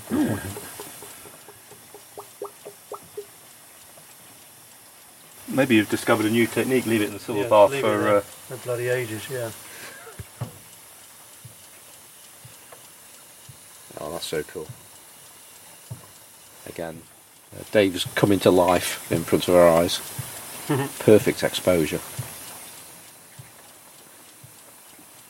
There you go. I think it's all in the execution. That, so that Yes. pr- that I say again. That twenty-five pound projector lens is. Um, Proving its worth. Yeah. And I need to go get my camera now, You don't need to just in case it. fortunes on. See that? I think that's darkened down a little bit as well, isn't it?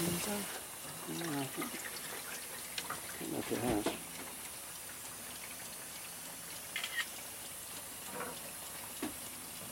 Uh, just taking some pictures. Silver nitrate. I'm sorry, silver in my cuts on my finger.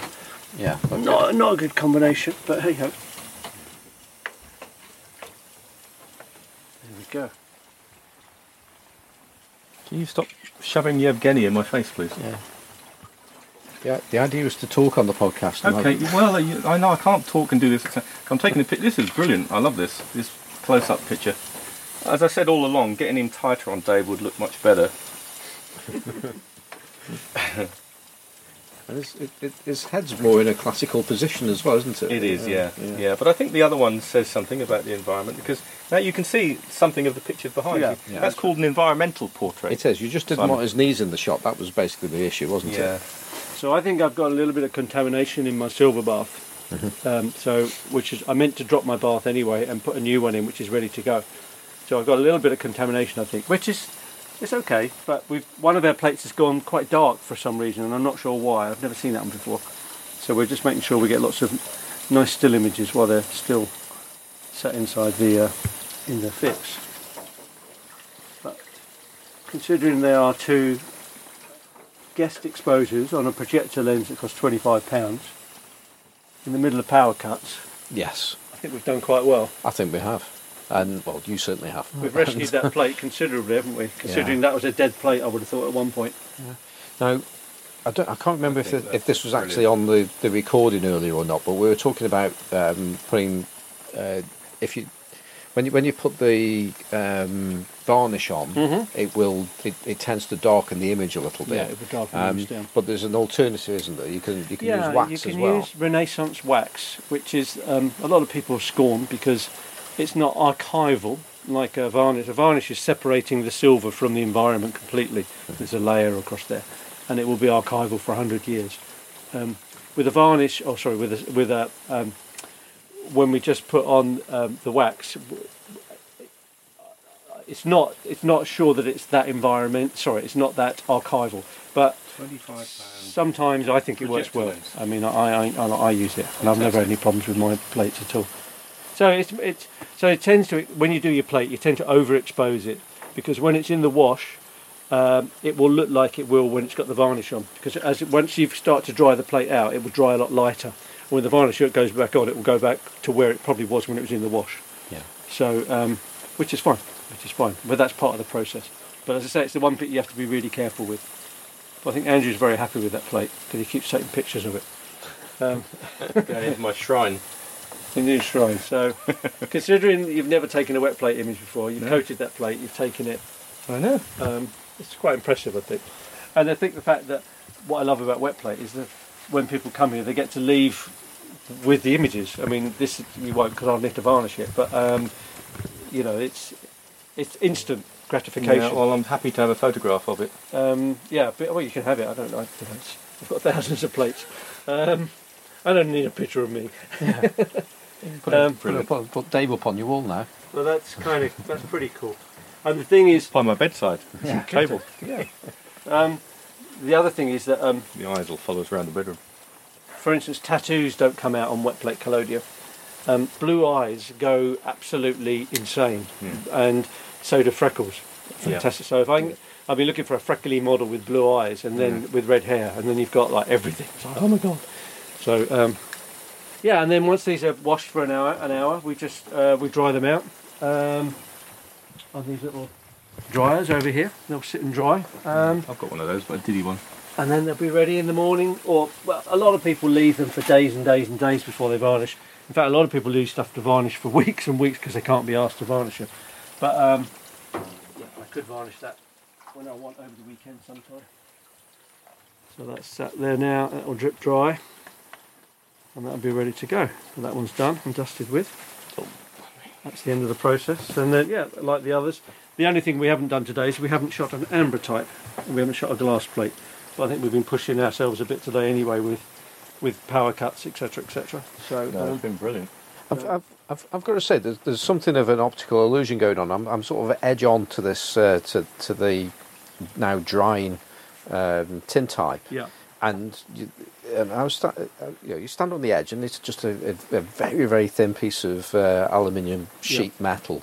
and, and then as, as you edge round and actually see the image, the image has got a huge amount of depth. It, it looks like the, you know, it, it's it's almost holographic almost. I mean, I don't know I if it's that's because one of of the effects you you know it's one of the effects that wet plate photographers talk about, and you, you can move Yeah. it around and you can almost see it. Well, you, you, you as you 3D. move an image around, the silver, the way it sits on it, you will suddenly see a highlight, and then it will disappear, and then it will come back in again. Yeah, And it's the it's that latent image is sat in there. It's so subtle.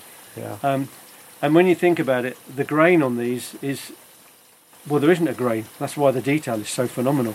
Yeah. It's just they're just fantastic. You know, um, they really are fantastic. And that's and that- another thing is when you put, um, for instance, an ambrotype in front of it, um, and then you can start to see a double image. You start to see if I put the light on. I'll get a torch. Um, you get your video on, Andrew, on your camera. You'll see. You can see uh, where you start to come through one image to another. So, if you come through here, if you watch, we light up Sadie, yeah. Mm-hmm. As I move through, you will start to come in, Mm-hmm. and then just end up with these other worlds, which is what I adore about this. And this is why I do a lot of stuff on ambrotype and tin type at the same time. It's purely because you get these two worlds going on as you look through. Um, and it's, it's the fact that it's 1851 process. We're not doing anything different that the Victorians couldn't do, you know. But we're all astonished by it. We You are. know, we're all, we all stand here with our 21st century, or you know, with all our technology and our digital phones and our, and then we look at this stuff, and we're all creatively blown away, aren't we? Mm-hmm. I mean, the first one here that Andrew's done has got, I think they're, they're called oysters. So that's where your finger was on the plate. there. Yeah, I thought that's what it was. And you've got all these amazing lines coming in. You can't make those happen. You know what I mean? I mean, I, I have a little bath over here of contaminated silver nitrate in here, and what I sometimes do is I will paint it on just before I develop it, so it interacts yeah. and contaminates and comes up with weird effects. Yeah. Um, but yeah, I mean, the very fact that you know we took that picture ten minutes ago, Brilliant, isn't it? and there it is in front of us. Um, you know, I do say so myself. And it's the fact you that should. It's fantastic. You've been able to do that with a twenty-five pound projector lens. You know, you haven't had to spend thousands of pounds on this gear and that gear. The camera was quite expensive. Camera's bloody expensive, but the camera's just a light box, isn't it? yeah, it doesn't need to be expensive. doesn't need how, to be how much is silver nitrate these days? uh, silver nitrate? 25, 25 grams is maybe 50 quid or more. Yeah. It cost you a hundred pound to make a bath up. Yeah. So um, yeah, I mean, and you don't need to do big plates. I mean, the smallest, my smallest plates are, I do half the size of this. Um, But you're reusing that, aren't you, that bath, by Yeah. straining it and filtering Yeah, it and yeah. sticking it in the sun? And that- that- Is that indefinite? Can you do that indefinite then? Yeah, some people use a bath for, you know, 20 years, what, 10 years or more. You know, you just keep rejuvenating. And this is a little tiny one I did. And that's with that tiny little camera I've got. So you can cut these up and make little tiny baths. You don't Yeah. have to use big baths. Yeah. Sometimes I think big isn't always better. You know, sometimes these little small ones. That's why I'm Yeah. I'm building this tiny tiny portable dark room. It's about a, and it will go in a backpack. And I want to get it so I can get the camera and all the chemicals and the dark room in a backpack, so I can go off and then do Make things out in the small- woods. Yeah, little tiny ones. Do things out in the woods. Yeah, yeah, exactly. Yeah, and then there you go. It's, it's all there really. It is. It's, you've got your silver nitrate, you've got your collodion. Um, it's it's it's probably quite a lot involved in setting up from the you know from the start, but if you've got your camera and you've got a lens, the faster the better. You don't have to have expensive lighting systems. You can buy cheap second-hand that nobody wants anymore. I mean, my lighting systems are are like three hundred pounds and eight hundred pounds, um, and that gives me a massive amount of light. If you shoot outdoors, you don't need any light, um, and then you're going to get really fast because the sunlight has got all the UV in it. So, you know, buy some five fours, cut them up, and just get these little beautiful little plates. You know, and the other thing is glass. Just cut glass up. Yeah. You know, it's so easy. Just cut sheets of glass up and just stick them in, and you get ambrotype. So, it's not inexpensive. It's not expensive. Right, well, we're almost back to where we started uh, because we were in the kitchen uh, earlier on making making a, a lovely cup of coffee, um, and uh, we're now back at uh, Dave's kitchen table. Um, the we've taken the last uh, exposure, as you uh, as you would have heard, and uh, we had a few problems with uh, with with power and stuff. But uh, dis- despite having to rush that last image, it's come out really well. Um, so uh, we're looking forward to seeing that when it's uh, when it's varnished or, or waxed, which is uh, whichever is appropriate. Yeah. Yeah, I thought the expertise shown by the, the person who coated the glass plate and then who focused under under you know critical conditions Yeah, and made the explosion developed it. I thought you know credit to him really. Absolutely. Under pressure. yeah. definitely, definitely. And uh, so uh, we've had a, an absolutely fantastic time really today, have, Dave. yeah. Good. Good. Well, thank you for coming. It's taken us a year or more to get here. Yeah. thanks to COVID, etc., etc. But um, yeah, it, I, it's great to sort of show you my world of large format, the world I live in. This is what I do, um, and it's it's not it's not hard to do it with people like you who are as enthusiastic as I am. You just walk in and you get it straight away.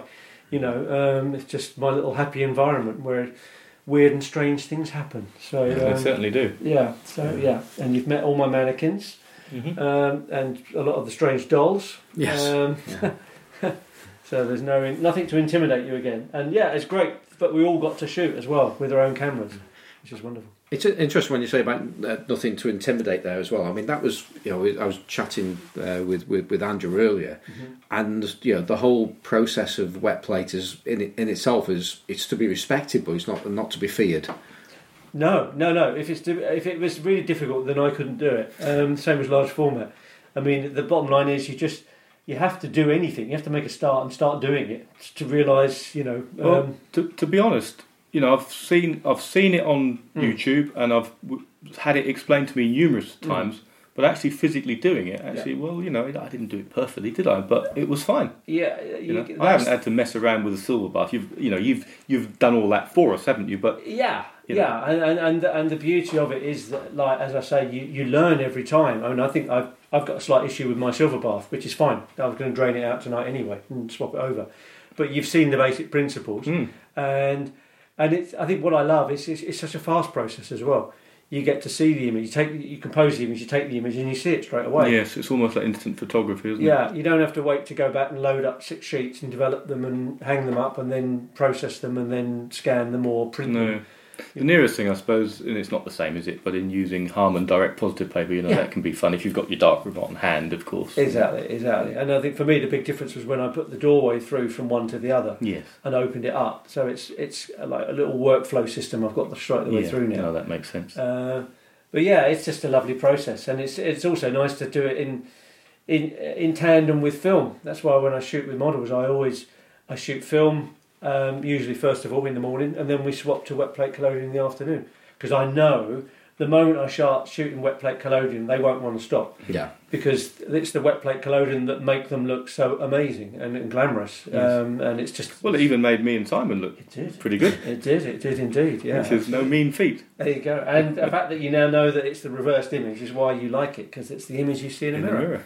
Um, so it's the one you Well, I can't say I always look in the mirror and think, I like what I'm seeing here. No, but you might you recognise it. You recognise Yeah. it as the same one. But Mm. uh, but yeah, it's it's a wonderful process. And maybe another time we'll do some ambrotypes or whatever. So we've just shot tin today, but uh, yeah, it's pretty good for a first first go. That's not bad for your first two No. plates. So yeah, yeah. Well, the the, the, the days have just been absolutely spectacular as far as I'm concerned, and it, it's it's also been interesting to have like a taster of what a workshop will be like with it. I mean, what we've done today is we've done some workshop kind of stuff, and then we've also done some other things. So, but if it was like a, a concentrated time, because I mean, you usually do with one or two students, is that right? I do. I never do more than two students, um, and if I do, I do an introduction to large format photography, where, like I said this morning, I have about all the cameras on the table, and they can learn by all the mistakes I made by buying the wrong cameras, you know, and then how I progressed up to single lens reflex and how that's become my form of large format photography. Um, and then that's a one day workshop, and that goes all the way through, including loading film to developing film. So you get to see the whole process. So I've got a student coming on Thursday, so she'll get a whole day of intense, and she leave, leave, leaves the day having loaded film, taken shots in her camera, and developed and, and left. Um, and then the wet plate, I do a one day, or I'm just starting to do a two day because people it's quite intensive, and people might want to learn uh, most of what they're going to learn on the one day, and the second day we go into they just get on with it. They just there's their plates, pick your subjects, start practicing, go outside, get in the lane, ask questions, you know, make mistakes and learn. So Um, yeah, you got the obviously the, the nice thing is Badge that of honour. you get your badge of honour if you don't wear your gloves properly. yeah, Um, ba- ba- badge of honour being black fingers for for Andrew. There you go. Yeah, Black fingers and the cuts. I mean, I've got cuts in my fingers, so the the uh, the uh, silver loves getting in. Not silver. The uh, fix is always a, a nice one. But yeah, it's it's it's yeah, it's you know it's it's a it's a magical process, and I love I love showing it to people. Otherwise, uh, So, if somebody wants to come along onto one of your workshops, what's, what's the best way to do that? Um, the best way, most of my activity, obviously through through the group. Contact me through the group. That's fine. And the Um, group, and the group being Uh, it's the large format Format. photography podcast. that's right. Yeah, That's. Um, just just making sure some people are uh, onto where, and that's on that's on Facebook, of course. Absolutely, that's on Facebook. Um, you can always uh, go to my website. I, I don't have my wet plate collodion workshops on there. I do have my film, uh, my large format on there. You get um, you explain what I do, but um, and that's uh, daveshrimpton.co.uk. Um, or you can email me, which is simple again, which is Dave um, at daveshrimpton.co.uk. Or the place where I'm most active is Instagram, which is Dave underscore Shrimpton. Um, and you'll see that I'm on there every day usually and answering questions and etc etc. And uh, I've actually got a wet plate collodion Instagram page now, which is DS collodion, but you'll find one through the other anyway. But um, yeah, yeah, it's it's I've got quite busy now. People want I don't know. Everyone seems to be enjoying analog photography. So I've got a couple of um, interesting people that are coming along that want to learn large format, which is happening this week and next week. And then I've got next week I've got a double um, wet plate collodion, which is going to be a nice weekend. And then I've got another one in August. And then I'm trying to remember that I actually need to leave time for myself Yeah. to actually enjoy the summer and get out and go use my camper van and go somewhere. Mm-hmm. So I'm probably going to ease off a bit now until the autumn after that, and um, it's a nice thing to do in the autumn. But yeah, but it's been it's been great showing you at long last what I do and how I do it. So, Well, it's been absolutely fantastic being with us. Thank you for being as generous with your time and, and chemicals for that matter. Absolutely. you're welcome. It's been an absolute pleasure. Thank you. Thank you. Take care. Okay, and we're back. Um, and this time it's the three of us together. So uh, Andrew Bartram and Erik Matthew are both here. So hello, Andrew. Hello. And hello, Erik. Yeah, hey there. That's it. So uh, yeah, the gang's all here, uh, which reminds me of the uh, the Kirby vacuum cleaner song that we used to have to sing when we used to try and sell Kirby vacuum cleaners. Without getting Wait, you sold Kirby vacuum cleaners? I did for a very short while for about. I, we need to hear that. We hear, let's hear it. Are they those posh? Are they those posh metal ones that look That, that's all that's chrome right. I'm not. I'm not going to sing. I'm not actually going to sing it, but it Yes, you are. uh, Did you have to sing it in people's houses? Uh, no, but we had to sing it standing on a chair. Um, this was this was actually my my first experience of working for an American company. Um, and as far as I was aware, this is what American companies were all like. And it was uh, hail, hail, the gang's all here. Gonna sell a Kirby, gonna sell a Kirby. Hail, hail, the gang's all here. Gonna sell a Kirby now. And then it goes on. There's another, there's another, there's another line to that chorus. What's the tune, Simon? What's the tune? Come on, you've got to sing it now. You instead of just doing Yeah, a monologue. yeah. No, I am. Uh, that's that's just not going to happen. When we meet in person and we go to a pub, you, sir, are getting on a chair and With- singing that out loud. With with alcohol, With a pint in your hand, swinging it like this. Exactly. Absolutely, hundred percent. That'll be the only way that happens. Um, which, but that's it. I got form on that. I'm holding that to you. Yeah. I'm holding you to that. Yes. Um, I mean, I'll, I'll, after uh, Jeremy North um, uh, plied me with gin and tonic a few years ago after the, after a photography show in Birmingham. Um, I then got interviewed with Jeremy on the uh, Sunday 16 podcast as a live feed, and, uh, and I, I swore on it, you know, um, largely because uh, Jeremy got me drunk. So, um, yeah. I'm- You have to be I- drunk to I- swear? Sorry? You have be drunk to swear on recording, man. I, It, I it does seem that way. I thought it was If very, you, very um, funny and grown up at the time. If you sing the Kirby vacuum cleaner song, I'll sing a, a chorus of "I stuck my finger in a woodpecker's hole." this, this is great.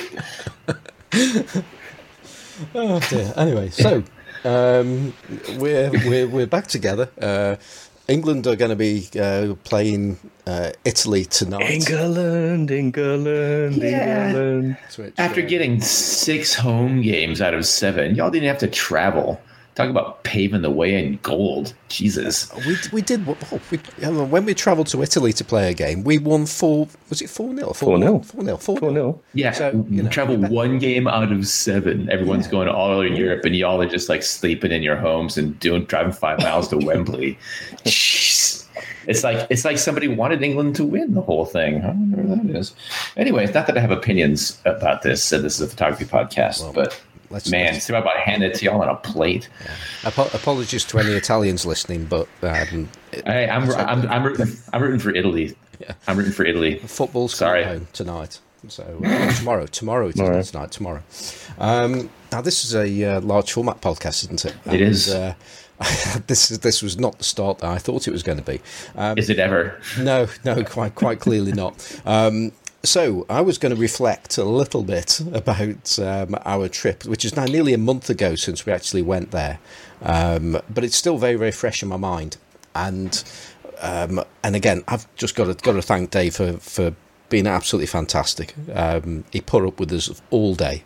Um, and he didn't lose patience with us once, so um, so well well done, Dave.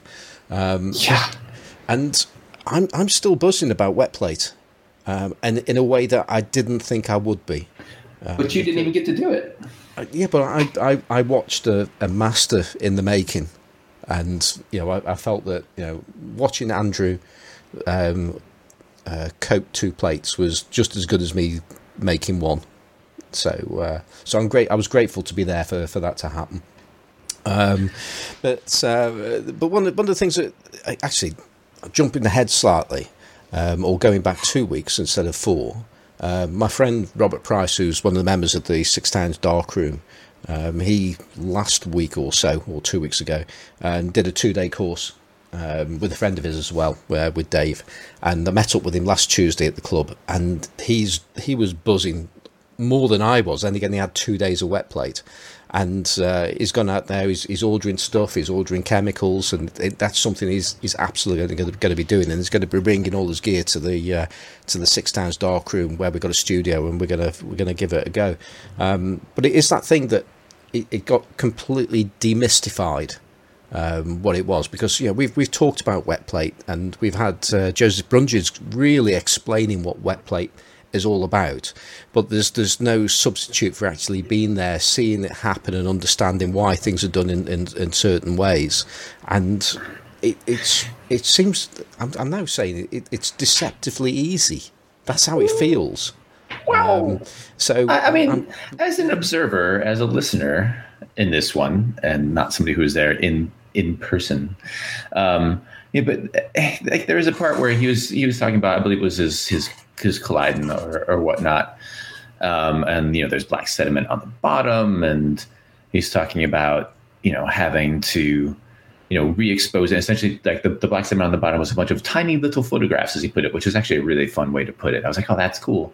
But like, and then he had to triple filter it, and like, like it's not just. It it sounded not that easy. Like there's like there's work that has to be done with your chemistry and with your stuff. That isn't just like oh, grab a bottle and go. Like you you need to do things often that involve filtering and re-exposing and remixing and like whatever else. Um, that that to me belies what you just said. yeah, well, I think that bit. Sorry, Simon. I, was I, just, think I, was that. just, I was just going to say, well, Dave did. Dave did. I've got to say, Dave did all that for us, so it was easy. Yeah, Andrew. yeah, he did. Yeah, I mean, to, to picking up on what both of you have said, really, I, I think really Dave was just realised he was about to be found out as to how easy it was, and then he just had to throw in all the all the mysticism about looking after your silver bath. But I'm I'm, I'm sure it's true. he has to go out and sun it. Well, you see, this that's the expensive bit. I think you know the silver cost of raw silver nitrate goes up and up as cost of silver Right. goes up and and it's expensive so you don't want to be wasting it. And you know what did he say? Did he say it cost about a hundred pounds to make his silver bath up? So you don't want to be messing that up do you? How And- many shots do you get for a hundred pounds? well i think if you keep filtering it and re-sunning it i think it just keeps going on. You just have to top it up.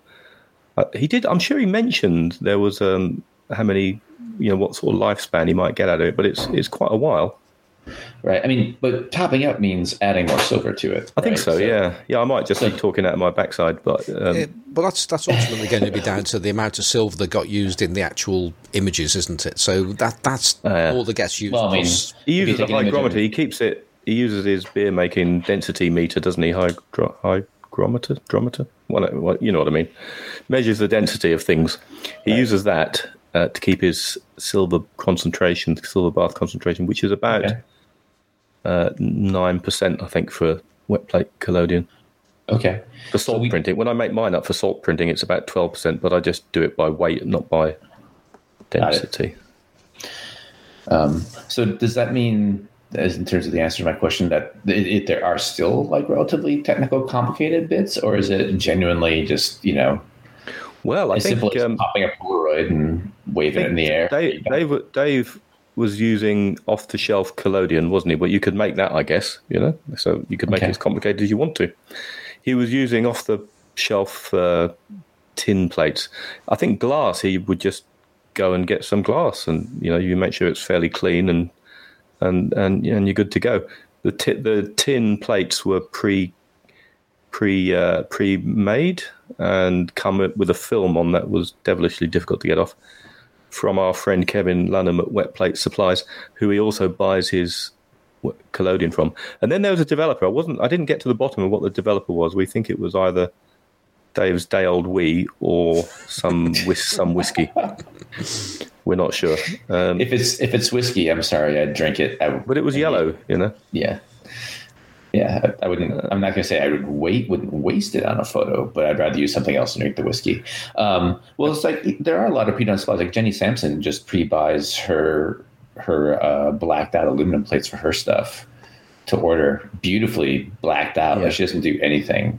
I mean, she does her chemistry and whatnot, but in terms of the, the plates for her 8x10 or 4x5 work, she just buys them and they're super cheap. I think most people do. Yeah, I don't. I, I don't know what else you do. You need because they need to be pretty clean and grease free, I guess, don't they? Yeah, and also perfect. Well, I won't say perfect, but like well painted and well cut. Um, and most people don't have the ability to cut glass or, or I'm sorry, what's the Uh, material? Tin. Tin. I don't know if it really is tin. It's metal, isn't it? I think you want me to say aluminium. Yes, thank you. Oh, it is aluminium, is it? Yeah, I'm not sure what that is. In the United States, we'd find aluminum. Um, Well, sometime in your busy schedule, uh, Erik, you should go online and just find out what it is. my busy, my my time out in the shed. Your busy schedule, yeah. Okay, okay. Yeah, once I'm once I'm done with my work back in this in this shed, I'll schedule some time to do some research into this. and someday, ladies and gentlemen, we will stop finding amusement in harassing each other about our American versus British. Or, or, or even harassing.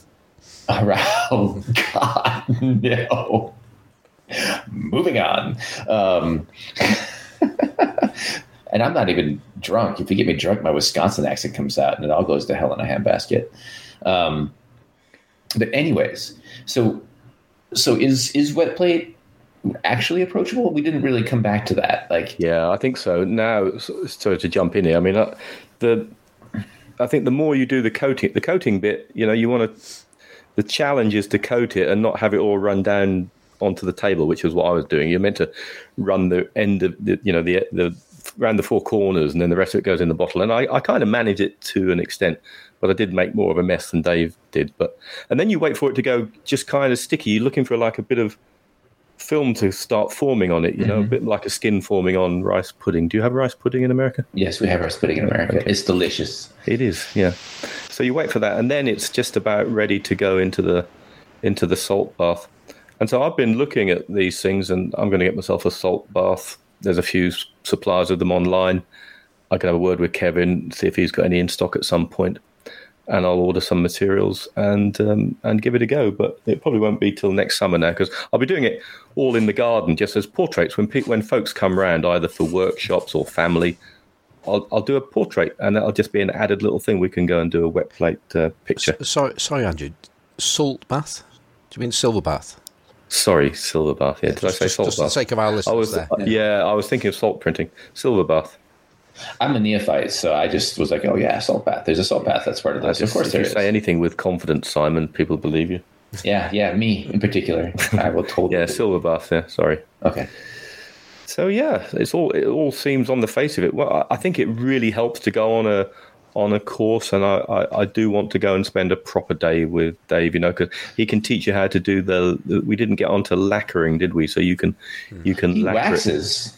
He, he does wax. He waxes lyrical, He waxes lyrical. And he lacquers as well. I think and he lacquers. And Yeah, he frightened me a bit because he said he, he first started to do it on his stove in his kitchen. Then he nearly caught, set his house on fire. So I think now he does it on a warming dish or something. Simon, is that right? Yeah. yeah. But in terms of like the camera you want to use, because he said quite clearly that that the the collodion is is a toxic, like get into your eyes and you're blind, um, but also like destructive to material. So would you use like your your brand new like sexy chroma camera for this, or do you want to get a beater I'll be quite that you happy. don't care about? Yeah, I'll be quite happy to use somebody else's camera. No problem at all. I think uh, I, I, I think if you're the, the thing that's going to get grubby and, and contaminated is probably the holder itself. You know, if you're, mm. I think if you're because the the plate itself is not dripping with chemicals. You know, the it's wet, but it's tacky wet. Mm-hmm. You know, so once it's in the camera, there's I don't think there's a massive issue. You know, I'm gonna Does gravity ever come into? I'm asking stupid questions, I'm sure, but like, like once it's vertical, you know, in in the camera, how long do you have before gravity is just like, oh yeah, no, about 55 years. Okay, okay, just checking. You know, Well, that's when body bits start to sag. well, yeah. No, I don't know. I, I don't. I guess Well, was, we did ask that. There was the point about you know how long does it stay excited for, um, and uh, and and that was ten minutes. So you can Yeah. get so which is very good in my book. So that Yeah, it beats my record. exactly. Well, this is- you know, yeah. so um, I think that means that it's you've you've. I think it'll stay together without gravity affecting it as long. Yeah, for, I think for it, um, longer than it's going to stay sensitive to. It, it gets excited and then it goes hard in about 10 minutes. That's between you and your loved ones. Um, anyways, once again, moving on. Um, okay, so that's not a concern because I was I was genuinely curious about the medium itself being wet, like how long it would stay on the plate before. Yeah, it doesn't sort of slide off or anything. It just Yeah, seems to exactly. sit there. I think if you just wait for it to go, you know, that tacky, sticky, filmy stage, there's probably a proper technical term for it. Yeah. Yeah. And then you, um, what did you? So it goes into the silver bath, not the salt bath. Salt bath comes. And um, it was in. It was meant to be in there for th- how long, Simon? Three minutes was about it? three minutes. Yeah. But when we kept having those power cuts, it was in there for about twelve minutes, wasn't it? I think. Didn't seem to make any difference. and he and he also very specifically talked about um, how much he dislikes a perfectly clean plate. And i'm you know by that uh, we're obviously talking about the, the image not like a plate he'd eat his food off of which i would think that he would prefer a clean plate for that. But um, in terms of making an image he prefers like not a clean plate. Like he actually sounded like he despised a clean plate um, but his image taking is very detail oriented. Um, so, did he? I mean, he did talk some, but um, about introducing that sort of noise or chaos or detritus, like essentially in the darkroom, right? Like, like just introducing bits of of, of I'm just gonna use word chaos because it's my favorite. Um, not in the shooting, but in the process after the fact right? Which opens up people who are who are who lend themselves into that direction to all sorts of fun chaos, like like salt bath. Like you could you could theoretically just mess around with making a mess of your plate on purpose with different chemistry, with different like as he he had uh, bad silver that he said he'd like to brush on it. You know, so theoretically, you could really do all sorts of crazy crap with this if you wanted to. I think um, reading Sally Mann's biography, she was.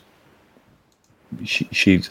I, I don't know how common it is, but it seems that some of the articles I've read by wet plate photographers, they seem to take some delight. I don't know what the right word is in in not having a perfect plate, and sometimes they they strive for it as you know if you're doing it if you if you're doing this out in, in the open and you get some contamination from the landscape, then that's a bit of the physical landscape getting imbued within the emulsion itself. So it takes on multi layers of meaning, you know, maybe.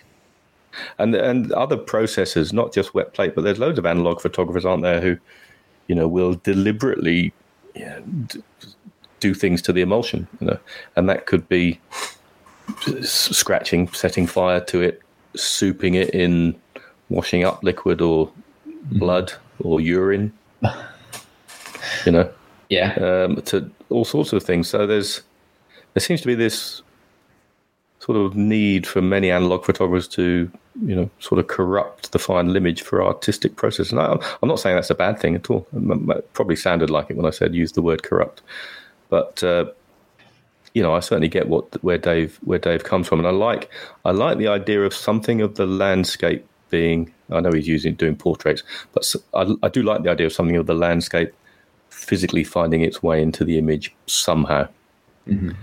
So, who did we have on the show, Simon? I think um, I think it was our podcast uh, that was using using river water.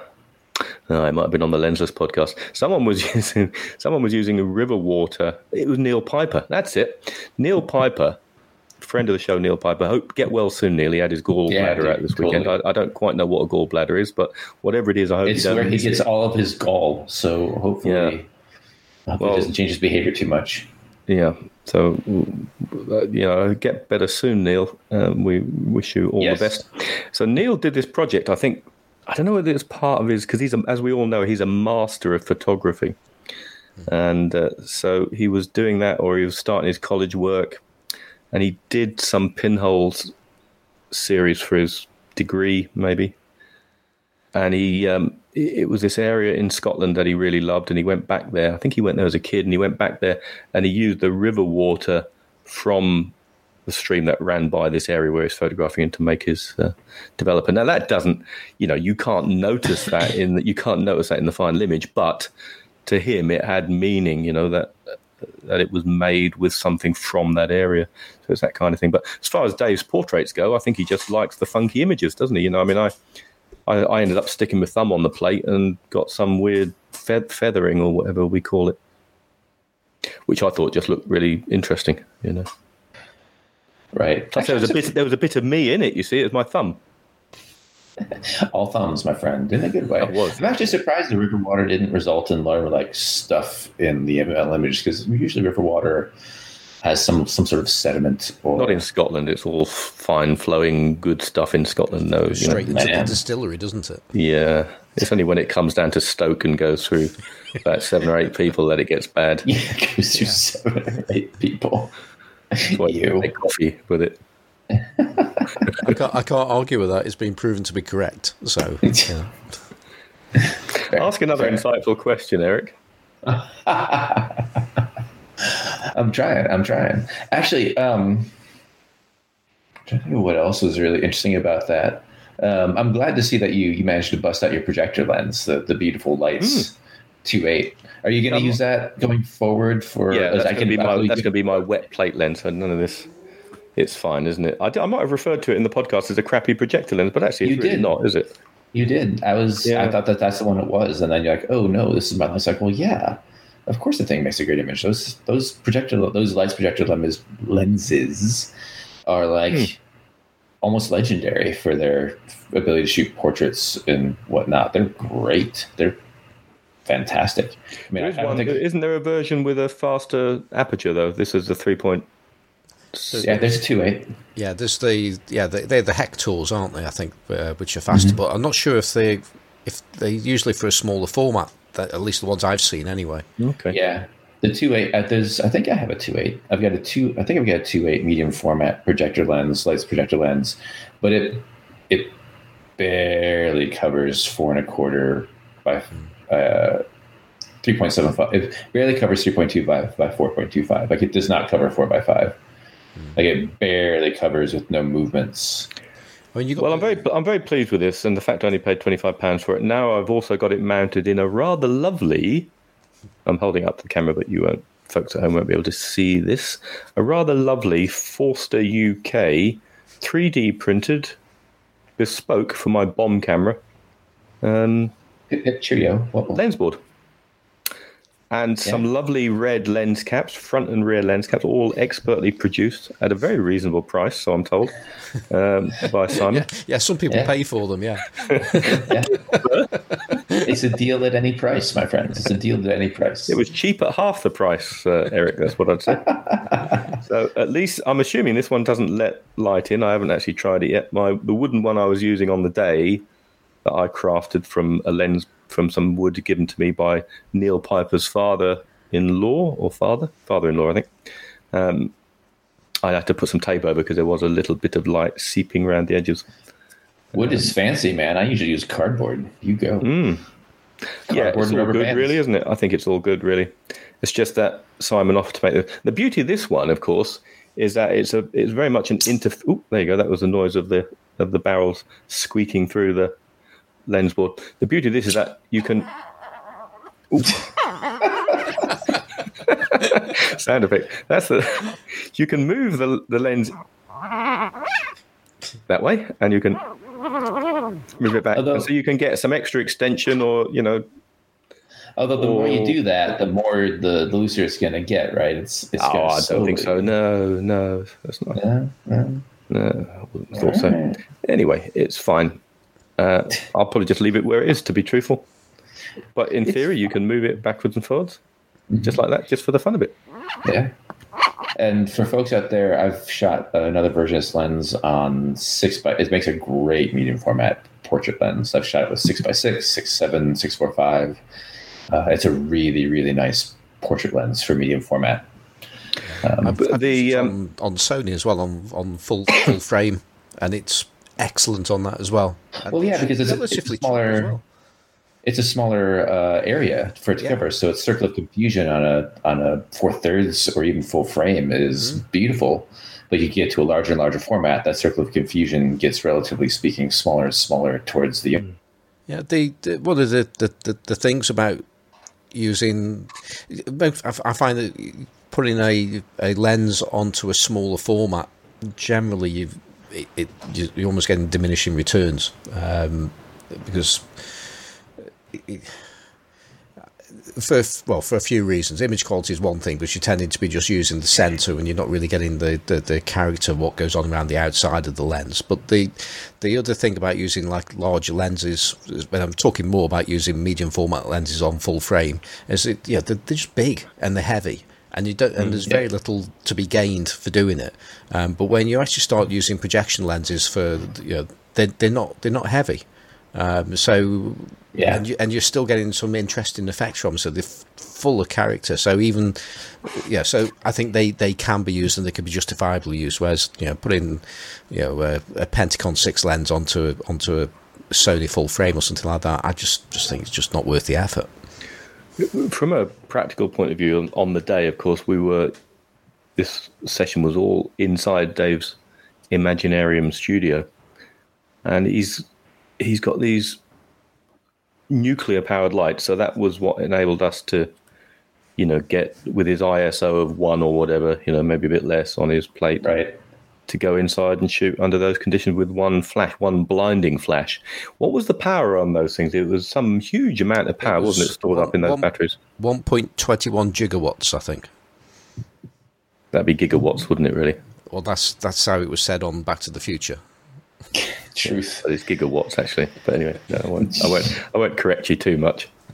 So like ten As, as I'm watts. drinking my espresso. So like like ten thousand watts. It was of- it was it was an enormous lot. amount. Um, yeah. Yeah, I mean the floor moved as much as that. You know, I It mean, you did. heard the lights go off uh, in the recording there, but Yeah. uh, yeah, it was it was an enormous. You have this blast. And then we caused we caused a power cut in the rest of the village after that. Towards the end. Yeah, yeah. Yeah. I would say usually most most direct light photographers who are using uh, strobe heads like it's like five thousand to ten thousand watts of of heads. Like they're hmm. blasting the sh- out of it, which is why you know the old the old portrait studios essentially had an entire wall that was just window Yeah. for sunlight. Hmm. You know, Yeah, I think can- that's what Dave mentioned. He said, you know, I'm not Shane Balkowitsch. I don't have a, you know, a lovely studio with a huge glass facing north facing window. Yeah, you can find in the United States on the opposite coast. Um, if you go around to like small towns and large towns, you can actually find pretty easily the old wet plate studios because the building themselves will have out of nowhere you'll be like wandering around and then there'll be like a commercial building with and usually up towards the in the roof like a huge thing of glass window like just a wide open uh, bank of window on a wall or in the ceiling and the only reason that that was there was because that was a photo studio in the 1800s that's it. That's the only reason anybody ever built those things. So they, if you know what you're looking for, they stand like sort of thumbs. Mark Osterman, formerly of the Eastman House, makes uh, sort of a habit of as he travels around New York, saying, "Look, there's an old there's an old portrait studio." Click, and showing the buildings. If you if you follow him on social media, um, he's finding them everywhere. I'm sure there must be some in the UK, but I've never really noticed. Oh, yeah. Um, Yeah.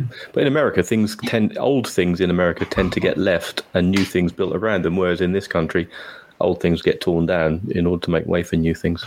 Yeah, or built over the top of like isn't all of London essentially like a series of like Layers. layers, Yeah. like Rome, pre-Rome, post-Rome, Yeah, like you guys you guys can't dig anything to make a building in in anywhere without digging up like 20 bodies an old church and like you know 50 roman coins Yep. which is and occasionally like the head of some old king um Anyway, it was a wonderful, wonderful experience, and I certainly will be. Do you think you might um, invest in some of the kit eventually, Simon? I know you're a bit of a tightwad, aren't you? So you probably won't. oh, That, that, that's the reason why I've been encouraging Robert Price uh, to Yeah. to do it. So um, I'll, I'll just be as Uh, ooh, let's just uh, make that go quiet. Um, ooh, uh, stop playing video games while we're recording there you simon Yeah. Stopped it. I'll try to. at Playing. Pac-Man or Um, but no, I'll um, I'll be uh, teaming up with Robert Price whenever I can. Um, Yeah. I think that's going to be the, uh, the the sensible, and I'll be his, his assistant, and I'll just carry Mm-hmm. his things around if he lets me have a go every now and again. Well you know the the approachable way to do this it's not wet plate but it's i've been doing it for i don't know five or six months is just like pre commercially done dry plates yeah. you know, like the J Lane dry plates, or I don't know if there's a, an equivalent of somebody who's make, pre-making dry plates in in England. Not in England, but um, YouTuber, what's his name? Lost Lost Light. Light, Art. Lost Light Art. Yeah, he's Yeah. he seems to be making his He's own commercial, Russia, the Ukraine, as I recall. yeah, something like that. He's Yeah. making something that looks presented as you know, like, in the same way as I'd be careful what I say here. In the same way as Jay Lane is, but they're his own versions. I don't know much Yeah. about them, but I So saw that he's making them commercially available. Right. So that's a really approachable way to essentially shoot this type of medium without Yeah. the wet plate part. Absolutely. Where you don't need to worry about the chemistry. You just buy them. You need to have plate holders and Yeah. like a, a way to process them. But it's very rewarding. They're really cool. There's there's really something to be said about a glass, a, a negative like this. For those of you who haven't handled one, they're they're really really cool. Absolutely. They're really fun. And the plate holders are readily available in the UK through uh, Chroma Camera, and also in in the USA, um, certainly through 20th Century Camera. So there are two Yeah. outlets you can go to. Yeah, any number of places. I think Freestyle Photo in Hollywood is carrying them, or you can just go perusing through eBay or Etsy or whatnot and hunt for the old vintage ones. Yeah. um, if you can't afford to buy new ones. But you know, it's it's on that level, like it's actually quite that that vein is quite approachable Yeah. and quite fun. Yeah. Absolutely. So Well, I'm more than sorry to say that we actually lost the last 10 minutes of our recording. Uh, my audio gremlins have reappeared. Um, hopefully, I can get these things sorted out for the next time I record a podcast. Um, but unfortunately, uh, my audio completely cut out, which meant that uh, the context of the conversation um, became very, very difficult to follow. So I've pretty much chopped the end of the podcast off. So, um, what I want to say is uh, thank you again to Dave Shrimpton for have, putting up with the two of us, uh, with Andrew and I. Um, it was an absolutely amazing day. And if you want to get in touch with Dave Shrimpton, uh, if you do a search or just type in daveshrimpton.co.uk, you'll find his website. He's also on Instagram as Dave underscore, underscore Shrimpton. Um, other uh, contacts Andrew is Warboys Snapper, uh, and that's uh, W A R B O Y S Snapper on Instagram and Twitter. Erik Matthew is on Instagram with a private account, so you have to knock uh, to let, be let in, and he is Erik Matthew as one word. Um, next time out, we're going to do something of a catch up show. So we've got a few emails, and we'll be quite happy to take more emails and and reintroduce Ask Erik if uh, if we have enough people uh, asking questions. So that will happen next time, and then the time after that, we'll be back with guests. Um, so if you want to get in touch with us, uh, that's the large format photography podcast at gmail.com is a place to send your emails. Um, so that's just about it. Um, you can find me on Twitter as Simon Four, on uh, Instagram is Simon Forster Photographic, which is also the name of my website, um, where you can buy lens caps. And if you drop me a line via the website, if you've got something you need making, I might be able to make it for you. Um, and quite a few people have done that so far. So, uh, yeah, get in touch, see if I can help you out. And that's it. Our music is by Kevin MacLeod and it's called Two Finger Johnny, um, and that's published by in, what was it www.incompetech.com. So that's it. So thank you for for being with us. Sorry for this uh, very poor ending, and we'll be back soon. So goodbye.